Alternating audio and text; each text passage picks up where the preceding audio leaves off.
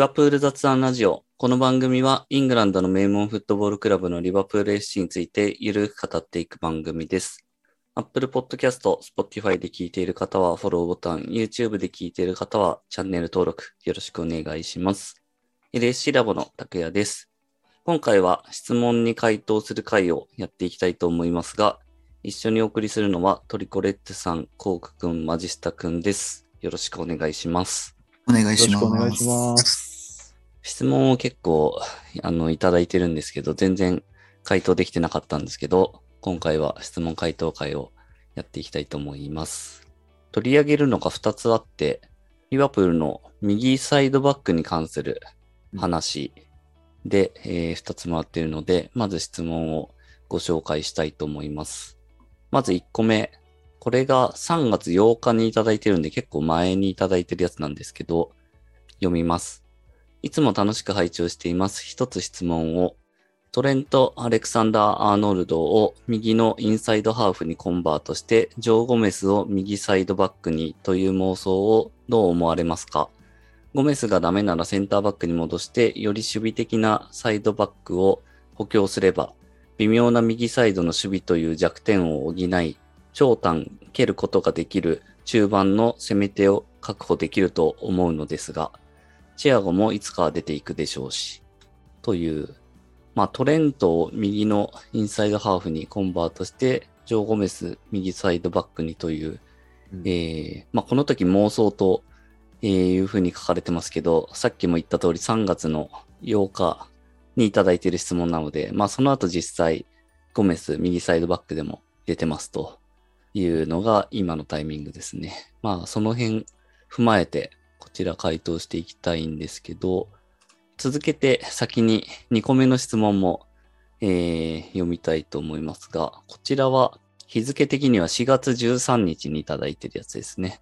今シーズンはアーノルドの成長、かっこ攻撃面のオフザボールや特に守備全般が見られましたが、逆に最も替えが利かない存在のように感じます。右サイドバックの補強もしくはサブについてはどのようにお考えでしょうか？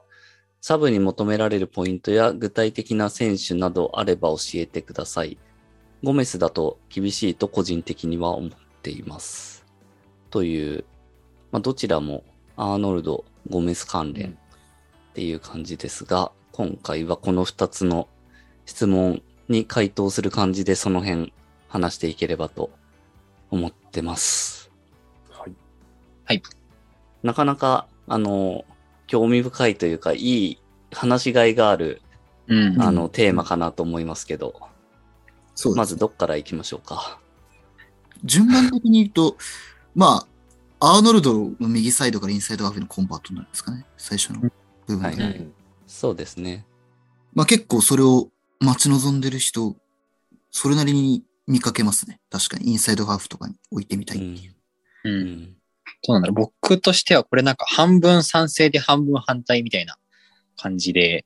実際こうトレントが今シーズンこう、あの、より内側にインサイドハーフ的なこうポジションを取って、ハーフスペースでプレーするようになったと思うんですけど、なんかそういう意味ではもう実際にこう、右のインサイドハーフとしては出場してないけど、実際にその役割をもう担い始めてるのかなとは思ってます。うん。うん。ただなんか一方で、あの、まあ、トレントってこうすごくキック力があって、あの、右のサイドバックから左のウィングまでこう体格でパスが出せると思うんですけど、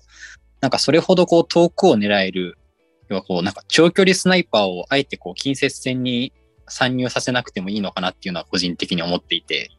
うん。うん。遠くからこう、割と右サイドバックっていうこうスペースがあるところから、だからこそ、あのキックが生きるのかなとも思っているんで、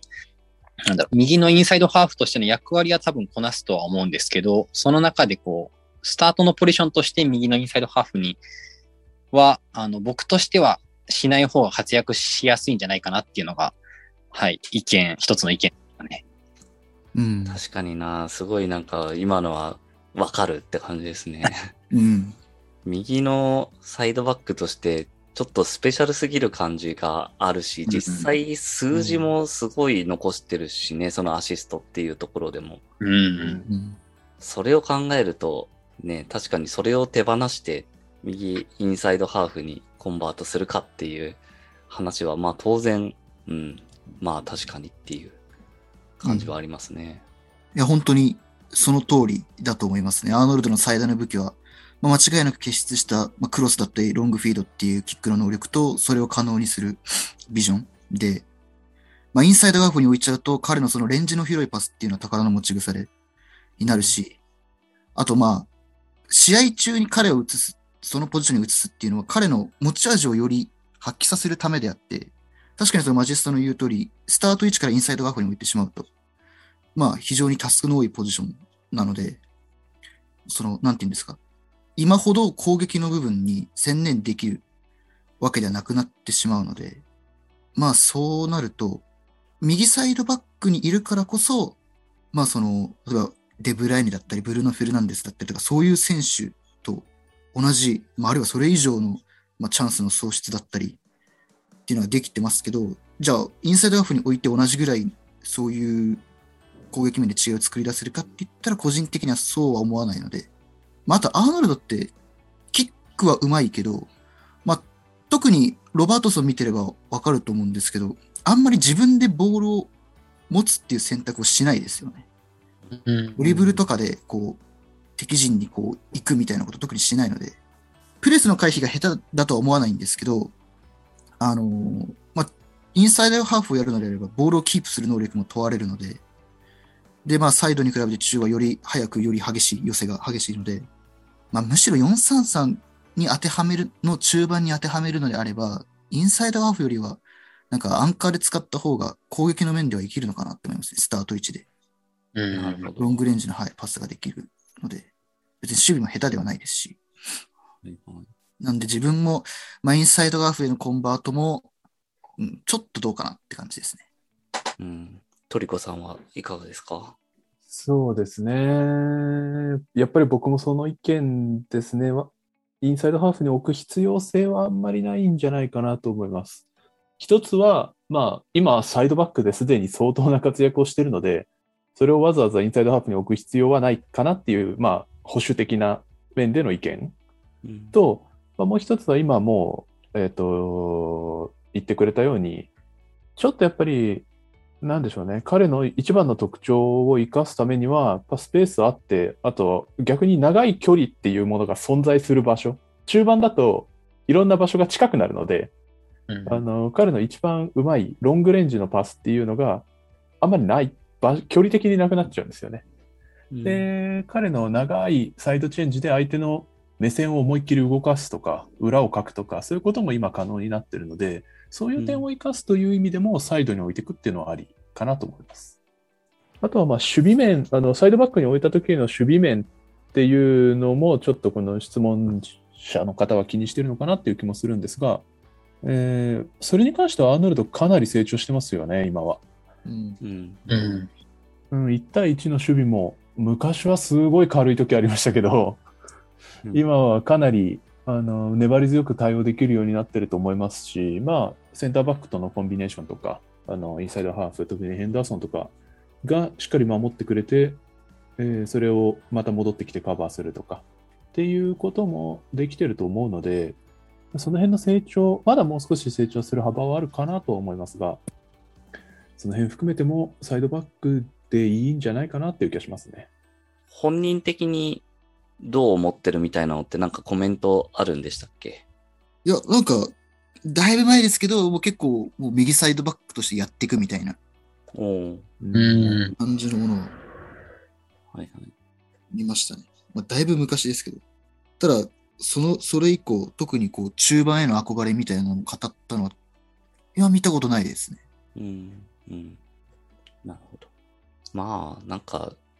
今シーズンは特にですけど、やってる役割みたいなのがもう、なんか、サイドバックのイメージの範疇に収まってないですからね。うん。うん。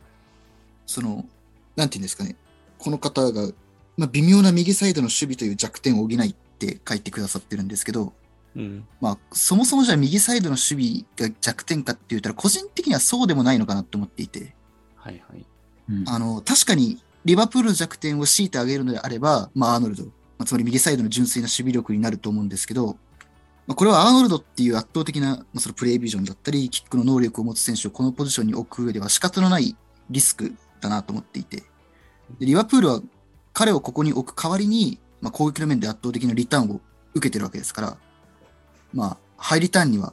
まあ、それなりにリスクはつきものだし、その弱点を補ってあまりある恩恵を受けているんで、個人的には弱点とまでには思わないですね。だから、右サイドバックに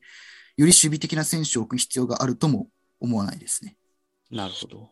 まあでも、2番目の質問者さんが書いている通り、今シーズンはかなりせその辺も成長してるなっていうところはありますよね。うん。その中でも。まあ、基本的にサイドバックの守備っていうのは、まあ、ウォーカー見てればわかると思うんですけど、その、なんていうんですか、純粋なこう、守備の技術がうまいというよりも、フィジカル能力が高ければ、どうにかなることが多いので、アーノルドはこう、し年を重ねるごとに体が出来上がってってますよね。まあ、うん。出てきたのが早いので、中堅ぐらいの感じですけど、まだ年齢的に見たら若い部類だし、こうフィジカル的なピークはまだだと思うので、これからどんどんその身体のキレが高まっていけば、まあ、なんていうんですかね、よりスピードのある選手に対応できたりだとか、まあ、ついていけることも多くなると思うし、まあ、あと、彼の守備の最大の欠点は、その技術的な部分よりも、まあ、意識的な部分だと思うので、うん。その、なんていうんですかね、より集中力を持って、プレー、守備の面でも、プレーし続けることができるのであれば、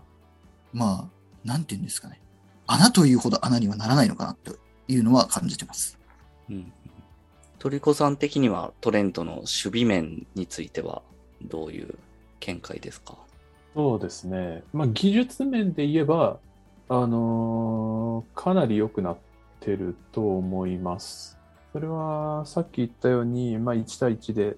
えっと簡単にアタックに行かないとか、少し味方の戻りを待つとかっていうところはできるようになってるかなと思いますね。で、まあ、フィジカルももちろんついてきたので、かつて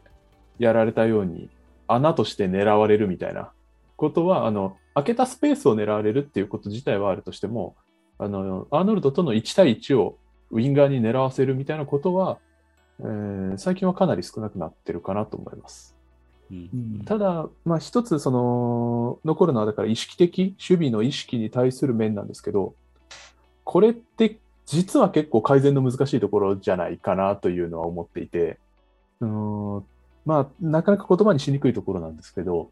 攻撃的な選手と守備的な選手っていうのは僕は確実にいると思っていて、うんうん。その守備のマインドと攻撃のマインドっていうのを、それぞれの選手は、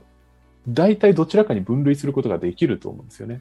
うんでそれで言うと、それを根本から変えるっていうのは多分、まあ、難しいし、おそらく本人のためにもあんまりならない。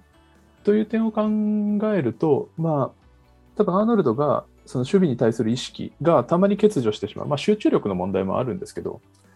っていうのは、まあ、一つそういった、えーマインド的なところに問題があるし、なかなかそれは生来のもので変えにくいっていうところもあるのかなと思うと、まあ、なんかそこは、それこそ、まあ、しょうがないリスクとして、そのぐらいのリスクであのキックが得られるんだったらいいんじゃないっていう気はしますね。なるほど。あとはまあなんか前ちょっとした話にも関連するんですけど、その、例えば、なんかキャプテンを彼に任せてみて、その精神的な成長を図るとか、その本来の自分のプレイヤーとしてのマインドに加えて、チームに対しての存在意義みたいなマインドを彼に植え付けさせることで、より守備の意識とか、あるいはここでなんか、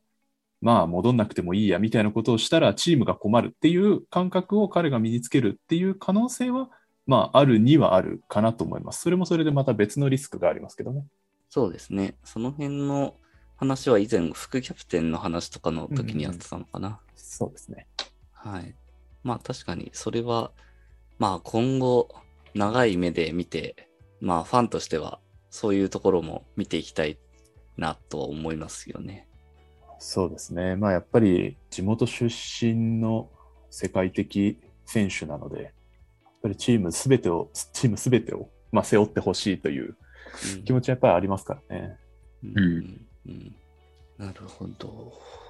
そうですね。まあ、そんなアーノルドが、まあ、右サイドバックでいる中で、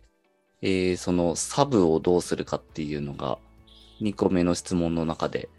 あるわけですけど、その補強もしくはサブについて、どのようにお考えでしょうかというところで、まあ、この方はゴメスだと厳しいと思ってますということですけど、今今の選択肢で言うとゴメス。で、まあ、これを取ってるのが、あの、ニューカッスル戦の後ですけど、ニューカッスル戦でも出てたりとか、あとは、えー、4月の頭にあったワトフォード戦とかでも、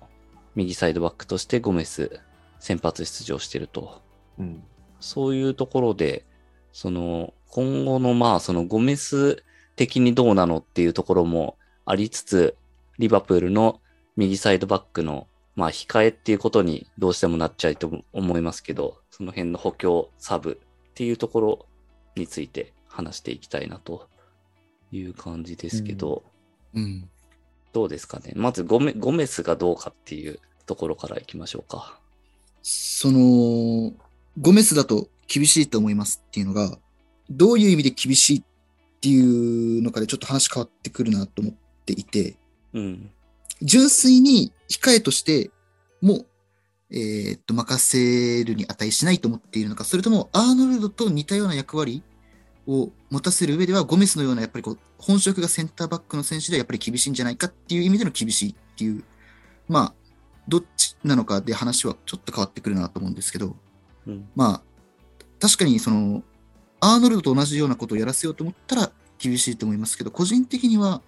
控えのオプションとしてはありなのかなと思っています。で、うんこれは後々その補強の話にもつながってくるんですけど、まあ、それはその時詳しく話す、して、話させてもらうとして、まあ個人的には、うん、彼の、その、なんていうんですか、そのプレーのクオリティの部分っていうのは、あの、入荷する戦のラジオ撮ったんですけど、その時にも言ってたんですけど、復帰したりだとか、しばらくプレイしてなくて、実戦に戻ってくると、センターバックでも結構怪しいことが多くて、うん。で彼の場合は、その、右サイドバックっていうポジションに、まあ、経験値も溜まってるのはあると思うんですけど、こう、一定のプレータイムを得れば、それなりに、まあ、活躍してくれる選手だと思うので、右サイドバックでも。なので、個人的には、まあ、控えの一人として、十分カウントできるんじゃないかなと思ってます。そうですね。まあ、4月はだから2試合右サイドバックでゴメスも出てるわけですけど、その2試合見る限り、うん、まあ確かにそのトレントとは違うのは当たり前ですけど、うんその出てる中での、その右サイドバックとしてのプレーは、うん、特になんか別に悪くないし、うん。まあなんならいいクロスも蹴ってますからね。うん。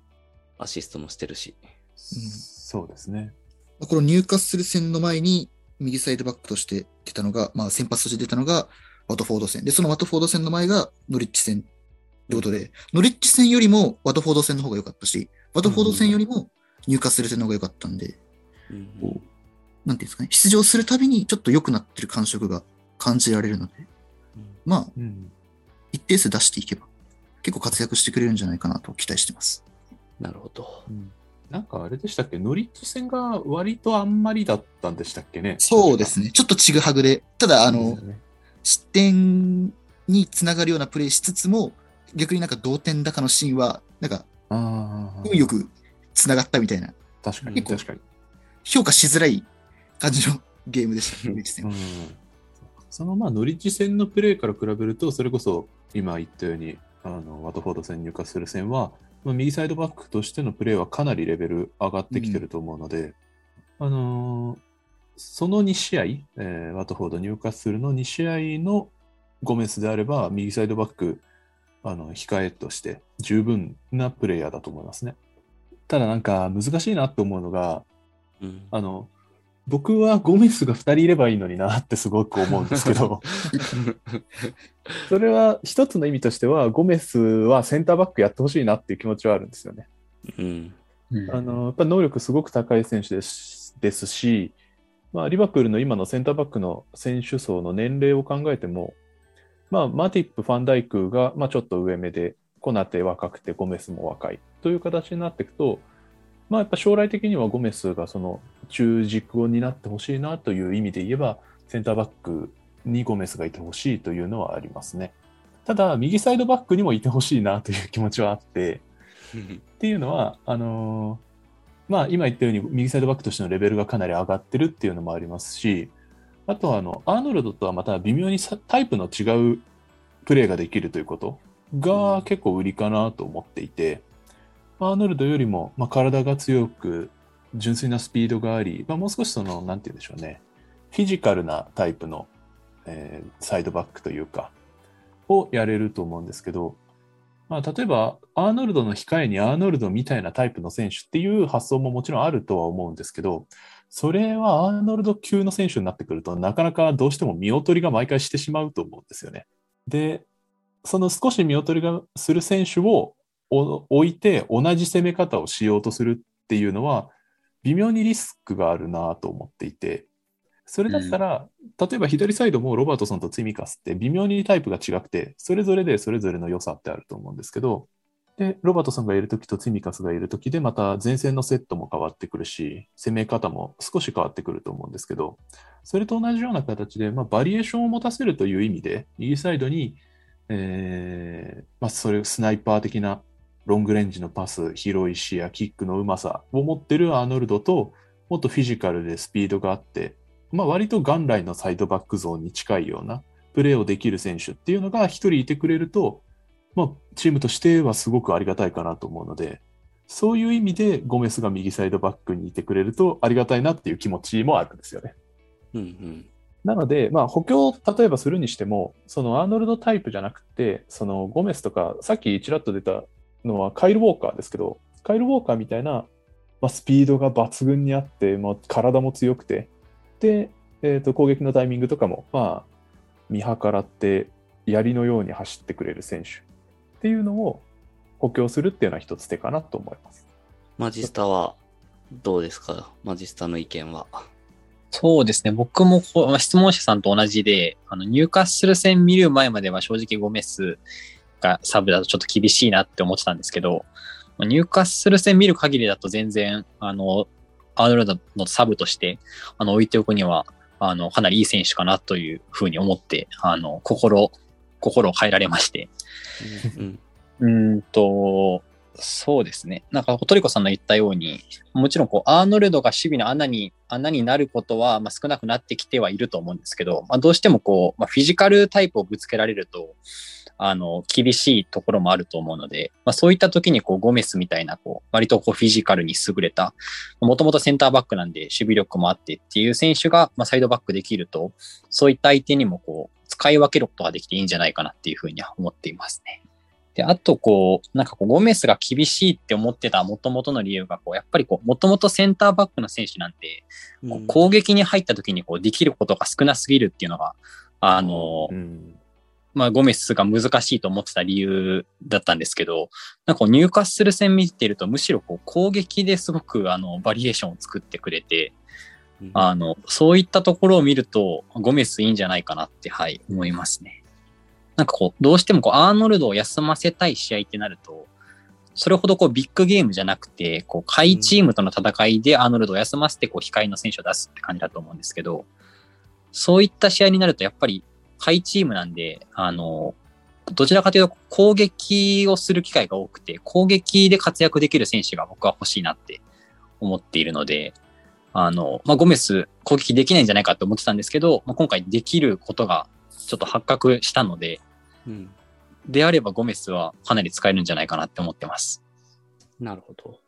確かにゴメスの攻撃面の、その右サイドバックでの攻撃面はちょっとあんまり出てなかったんで、聞いておきたいんですけど、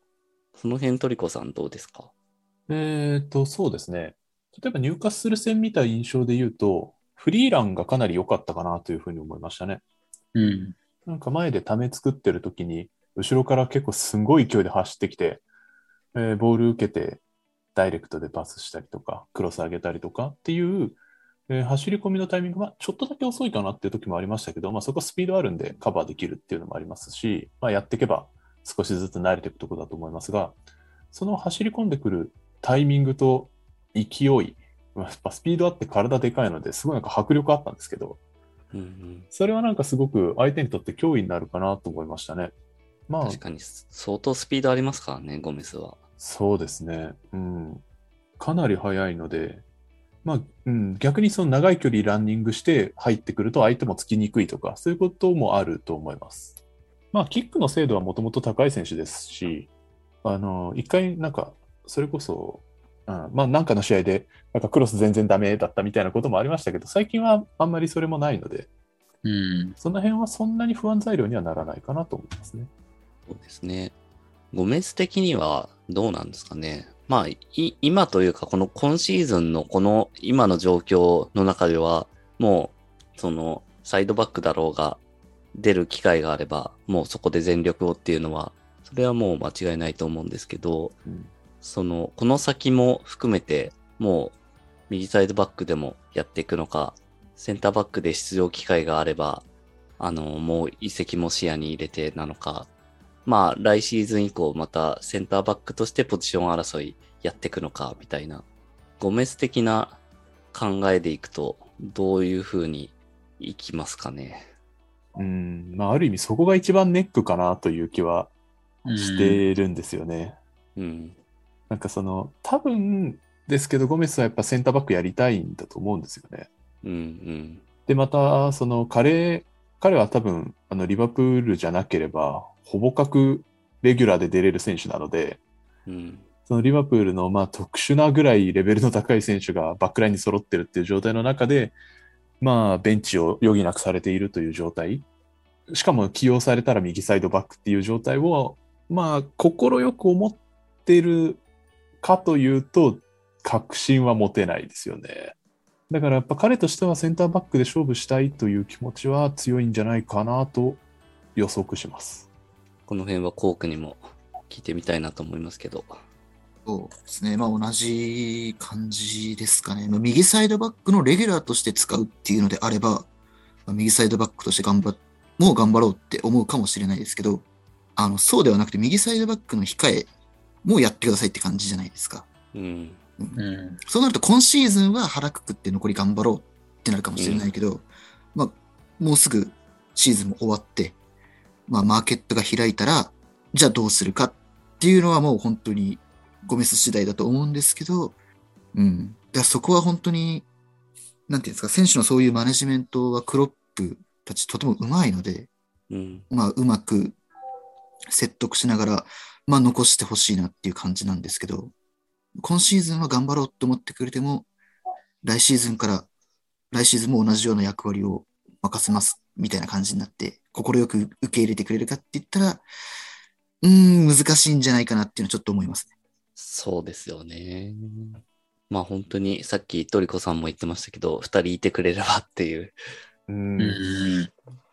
まあで、そうなると、まあ、ちゃんとしたというか、まあ、その右サイドバックの控えを補強するっていうような選択肢も出てくるのかなと思いますけど、うんその補強についてっていうところで、さっきまあトリコさんからは、えっ、と、その補強するのであれば、トレントとは違うタイプの選手の方がいいんじゃないかっていうようなお話もありましたけど、うん。はい。その辺、どうですかね？補強についての皆さんの意見は。そうですね。まず、いないですよね。そもそもアーノルドみたいな選手を取ろうと思って。うん。まずそこですよね。それは思いましたね。はい。で、例えば、左はツイミカス取れましたけど、うん。ロバートソンってサイドバックとして見たときに、こう、極めて理想的なモデルじゃないですか。うん。で、まあ、やっぱリバプールファンなので彼が世界最高の左サイドバックだと思ってるんですけど、プロトタイプの最高級品みたいな感じなので、多少能力が落ちたとしても、こう、替えが効かないわけではないと思うんですね。なので、こう、外から、控えを連れてくるってことができると思うんですけど、アーノルドはそもそもサイドバックとしてとても異質な選手なので、うん。まあ、同じようなことをさせようと思って、右サイドバック探しても見つかるかどうかわからないし、そもそもアーノルドみたいな選手って、こう、リバプールのような超ハイレベルなチームだから、こう、彼の強みを活かせているのであって、仮に同じことができる選手がいたとしても、その能力を発揮できずに埋もれてるんじゃないかなっていう可能性も個人的にあると思うんですね。うん。それこそ彼がイングランド代表では、あんまりこう、右サイドバックの中で序列が高くないっていうのは、まあそういう部分だと思うんですけど、うん。なので、そうですね、まあ右サイドバックの補強は左サイドバックのその控えの補強に比べてだいぶ難しいと思うので、うん。まあ、個人的には、うん、あのーなんていうんですかね、同じようなことをさせようと思って外から連れてくるってなかなか難しいと思うので、まあ、なんかこう、若手の有望株みたいな、こう、一人連れてくるとか、まあ、あとは、これも結構このラジオで何回か言わせてもらってるんですけど、あの、既存戦力から、こう、右サイドバックを任せるっていう形取った方が個人的にはいいんじゃないかなと思っていて、はいはい。うんそうですね。あの、ゴメスでもいいんですけど、さっきあの、マジスタが言ってくれたように、よりこう、アーノルドのような役割を任せたいってなったら、ミッドフィルダーとかの選手に、を右サイドバックに置いて、あの、攻めの部分でより強みを発揮してもらった方が個人的には、あの、大きいのかなと思うので、ゴメスみたいなキャラクターの右サイドバックもいれば、アーノルドの方に近い右サイドバックの控えもいるっていうような、こう、なんていうんですかね、こう控え一人として決めるんじゃなくて、既存戦力の何人かで右サイドバックの控えを回すっていう形をを取れると、まあいいのかなって思ってますね。なるほどねはい。トレントを右のインサイドハーフにコンバートしてっていう発想があるのであれば、インサイドハーフを右サイドバックにコンバートっていう、まあ、そのトレントのはい。控えとしてっ逆ていう、そういう発想ですね。そうですね。なるほど。面白い。それで候補になりそうなのは、はいこれもまあ、以前、多分言ったことあると思うんですけど、二人で、まあ一人はまあチェンバレンですね。うん。まあ、ミッドフィルダーっていうには、まあ、サイドハーフの側面が強いんですけど、まあ、ポジションを一列下げてサイドバックとして成功してる選手って結構いて、ユベントスのクアドラードだったりとか、セビージャのヘスス・ナバスだったりだとか、で一時期ユナイテッドは、両サイドバックがどっちもウィングだったヤングとバレンシアみたいな、うん。ああ、確かに。ありましたよトップレベルでやってた選手が、まあ、ある一時を境にポジションを一列下げるっていうのは結構あるので、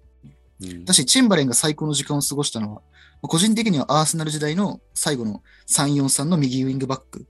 やっていた時なんじゃないかと思うので、うん。はい、キックの能力だったり、スピード、まあ、あとはイングランド人らしくコンタクトも強いので、サイドバックで試してみる価値は、まあ、あるんじゃないかなと思ってるんですけど、うん。まあ、最大の問題は本人が絶対やりたがってない。これがもう本当に、ちょっと、どうにもならないですね、こればっかり。は。もうそれが嫌でアーセナル出たので、確かにね。ちょっとね、ちょっと試す価値はあると思うんですけど、試させてくれない感じがします、ね。でもまあ、チェンボもね、今の状況だと、あんまり、そうですね、ミッドフィルダーとしても、うん、だし、ウイングとしても、ところだとね、うん、ちょっと、厳しいって思ってそうだから、はい、いろんな選択肢を試してほしいなっていうところはありますよね。そうなんですよね。シーズン頭の方は、もうウィングだけじゃなくて、真ん中もやらされてみたり結構うんしたんですけど、ルイス・ディアスが来てしまっうんた今は、もうフォワードとしての出場機会も全くなくなってしまったので、ちょっと逆に後方をやってみてほしいなっていう。はいなるほど。であと、もう一人はヘンドですね。はい。まあ年齢的にもそろそろベンチに座る時間が増えそうだし、ミッドフィルダーっていうのはやっぱ補強ポジションの一つだと思うので、なので、まあ、変動が、まあ、控えにな、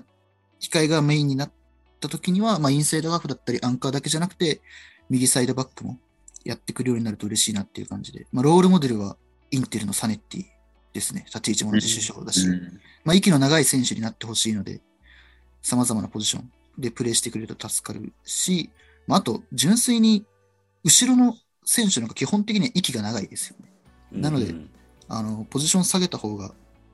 あの、選手としてのこう寿命を伸ばすことにもつながると思うので、うんまあ、めちゃくちゃざっくり言うと、新しいミルナーみたいな感じになってくれると、ちょっとうん最高だなって感じです。なるほど。トリコさんは今の航空論、どうですかね？いや僕はあのチェンバレンのあのコンバートっていうのを前聞いた時にその手があったかと思ってそれすごく納得してるんですよね。はいはい。それはすごくすごくいいと思います。うん嬉しいです。まあでもやっぱチェンバリンやってくれないですよね。そうですよね。絶対やってくんないですよね。うん。それで出てかれちゃってもなんだからなと思うと難しいんですけど、うん。まあヘンダーソンはね、もともとサイドハーフもやってましたし、あ、まあチェンバレンもそうですけど、うん。あのーメンタリティ的にもありですよね。うーん、確かにな。はい、なのでまあ、外から誰か一人連れてきて、うん。っていうのもまあいいとは思うんですけど、やりくりできないことはないと思うし、まあ、ゴメスが今後もそういうふうに続けてくれるっていうのであれば、それはそれでいいんですけど、まあ、よりアーノルドに近いキャラクターの右サイドバックできる選手がいてもいいなと思うので、うん。まあ、ちょっとそこら辺でやってみてもらってもいいかなって感じなんですけど、なるほど。まあでも、そうですね、猫っていう声が一つもない、まあちょっと寂しいところですよね。まあ仕方ないと思うんですけど。はいうん。うん。本来はね。うん。真っ先に、真っ先に、まあ、っていうか、まあ、上がってもいい選手だと思うんですけど、うん。立場的に。ちなみに、えっ、と、まあ、外から補強するっていう中で、まあ、現実的に取れそうっていうのを一旦置いといて、この選手だったらっていうのはなんか、はこの選手だったらハマりそうだなみたいなのってあったりしますか？今のリバプールに。いるかなうんうん。すごいですね。これ、これだけ出てこないってのも。そう。ねなんか、リバプールの右サイドバックが特殊すぎますよね。う。うんん。こういい選手だなって思う選手はいるんですけど、こううんリバプールに連れてきて、うんぬんってなると、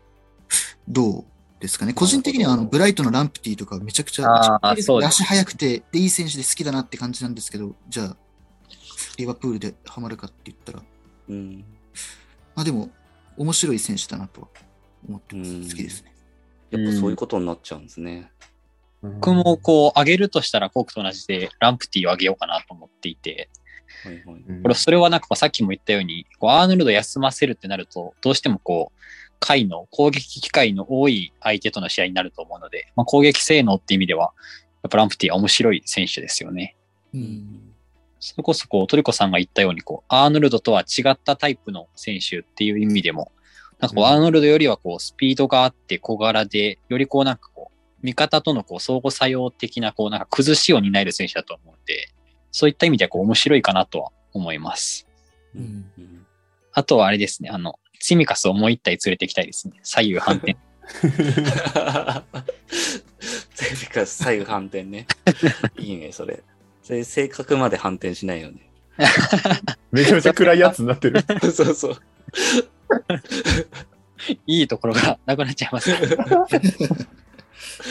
いや、まあ、積みかすい、もう一人いたらいいっすね。右の積みかすいたら。いや、最高ですよね。なんかこう、まあ申し訳ないですけど、こう、今左サイドバックの控えとして、最高の存在になってますもんね。いや、もういや間最違いないんだ高ですよね。うん出ればあれだし、多分出てないところでも相当ね、ムードメーカーっていうか、う。うんん。うん。めちゃくちゃ重要なキャラクターだと思うし、よく見つけてきますね、あの選手、本当に。う本当に。んギリシャから。うん。すごいっすね、本当に。いや、一年前インスタグラマーって言ってた自分を殴りたい。確まあ、かに。本当に。そんな時代もありましたね。今、本当にね、積みかす出さないのちょっともったいないなって思いますもんね。うん。ん。うん。積みかすもう一人欲しいですね。すごいですね。ゴメスも増えるし、ツィミカスも増えてますね。今 トリコさんは他、外のチームからっていうところでの、なんか思いつく選手います、ハマるハマんないで言ったら多分ハマんないと思うんですけど、うん好きで言うと、あの、インテルのダンフリースとか結構好きな方ですね。あオランダの選手なんですけど、サイズがあって、あのパワフルな感じの選手ですね、どっちかといえば。あ。う。うんんあの足元とかはそんなにだと思うんですけど、まあだから、もうちょっと中盤にもし、あのーテクニカルで試合作れるタイプの選手を入れて、で、右サイドはもう少し守備的な形にするとか、ちょっとあの、形の変化は必要だと思いますけど、あの、個人的には結構パワフルで好きな選手です。うんうんまあ、いろいろ話してきましたけど、なかなかリバプールの右サイドバックは特殊ということで、まあ本当にトレント・アレクサンダー・アーノルドっていう選手がいかになんかすごいかっていうのはよくわかりました。今回。でもまあトレントのその能力が生きてるのが今のそのリバプールのまあ特に前線3トップっていうまあそのなんか全部チーム全体として生きる形になってるなって感じですよね。そうだと思いますね。その、アーノルドみたいな選手をうまく使えるところがリバプールの強さの表れだと思いますね。うーん。普通、波のチームに、例えば中堅チームにアーノルドがいても、正直全く生きないと思います。持て余すというか、うん。いや、本当そういう感じだと思います。うんですね。まあなので今後そのまあトレントもまだまだ若いですからね。